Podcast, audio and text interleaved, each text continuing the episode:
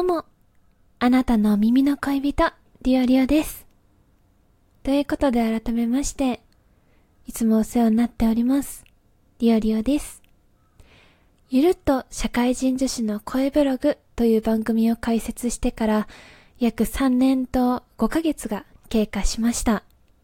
いつも本当にありがとうございます。今回、多くの方に応援いただけたおかげで、地上波ラジオへの応募をすることができました。今回応募するにあたり、一週間連続で配信した中で、新しい出会いや新しいリスナーさんとのコメントのやりとりができました。ちょっとしばらく、え実際の実生活とのバランスもあって、えー、多くの配信ができていなかった時期もあったんですけれども、やはり配信は仕事だったりやらなきゃいけないこととは切り離して、自分が楽しんでやるものとして、えー、人生の楽しみと思えるものだなというふうに、この一週間で実感できております。ラジオトークを始めたきっかけは、好きなことを話したいなと思ったのが始まりでした。私が始めた当初、私が始めた当初、ラジオトークには収録の機能しかなく、ライブ配信はまだありませんでした。その中で、いろんな方が、まあ、当時は芸人さんだったり、こう有名なインフルエンサーというか、まあ、ネットで有名な方もま、様々いらっしゃったかなと思うんですが、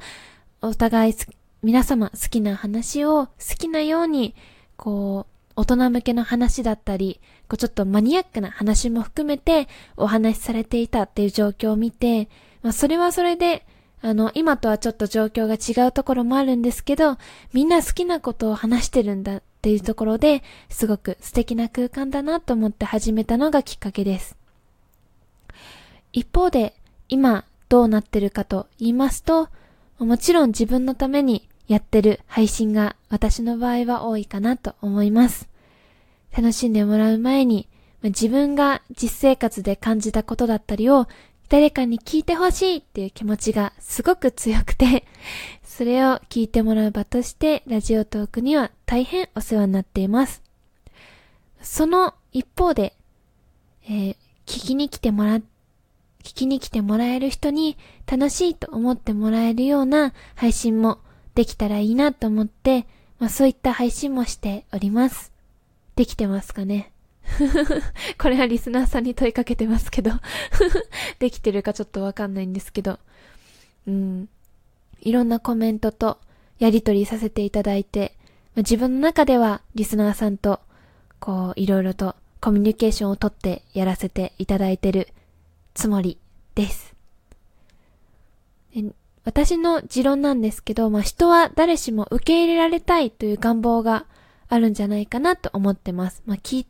受け売りかもしんないです、これは。まあ、誰かに受け入れられたいっていう願望が特に私はまず持っておりまして、まあ、誰かに話を聞いてもらって、それなあなたでも大丈夫。やっていけるよ。ちゃんと私はここで聞いてるよ。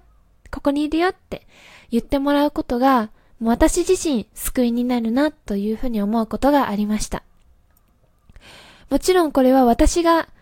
えー、私の話をリスナーの方に聞いてもらうっていうのもあるんですけど、まあ、私の配信に来てくださったリスナーの方に対して私がそういった姿勢で臨みたいっていうふうに思っているのもあります。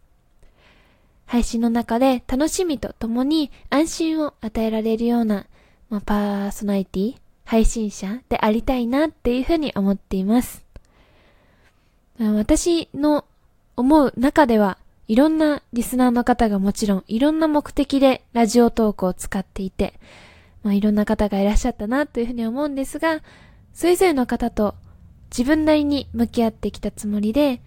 まあ、これからも、まあ、配信を続けていく中で、いろんな人と対峙して、まあ、不安になったり、実際の実生活とのバランス、兼ね合いもあって落ち込んだりすることももちろんあると思うんですが、その中で出会う、出会った一人一人の方とお話ししていけたらなと思っております。最後に、地上波ラジオパーソナリティにもしなれたとして、そのするにあたってやってみたいこと、お話ししてみたいことを、ま、羅列してみようと思います。まず一つ目として、おすすめのラジオトークの配信者の方の紹介をしてきたらなと思っています。もちろん私の推しは私ということで、もう自分自身のことも知ってもらいたいなって思う気持ちもあるんですが、ラジオトークには本当に老若男女千差万別の配信者の方がいらっしゃって、まあ、地上波ラジオを普段聞いてらっしゃる方の中でも、絶対こう、この人にはハマるっていう配信者の方がいるんじゃないかなと思います。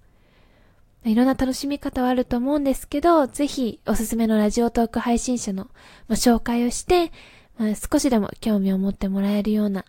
えー、紹介をできたらなっていうふうに思いますし、まあ、地上波ラジオに加えて、そのラジオトークでもこんな人がいるんだよっていうのを、あの、知ってもらえたらなと思います。次に、地上波ラジオとラジオトークとの違いについてです。まあ、特にラジオトークの、まあ、ライブと地上波ラジオというのは、すごく大きな違いがあると思っています。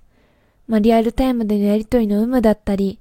こう、まあ、一緒にできること、できないこと、それぞれあると思います。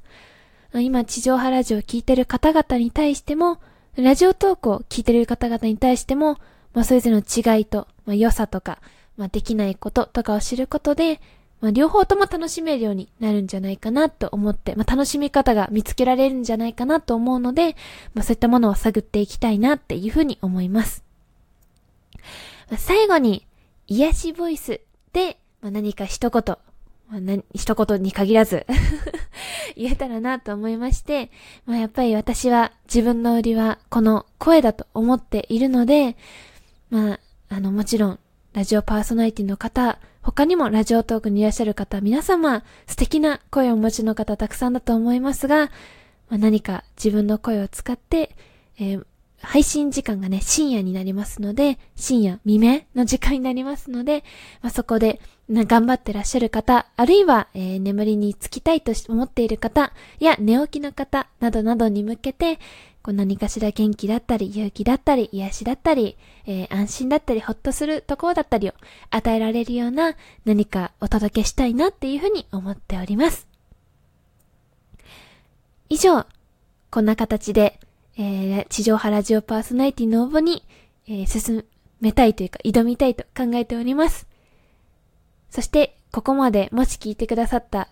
ラジオトークのリスナーの方がいたら、本当にありがとうございます。自分普段、あの、特に前半部分では、普段自分が配信してる時の、まあ、態度というか自分の中で、こう、軸として持っているところをお話しさせていただきました。あの、まあ、ぜひそれが、こう、まあ、有言実行できてない時も、もしかしたらあるかもしれないんですけど、まあ、自分はこういうパーソナリティでありたいっていうものを持ちながら、これからも配信していきますので、ぜひ、見守ってというか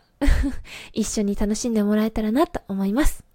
以上です。ありがとうございました。またお会いしましょう。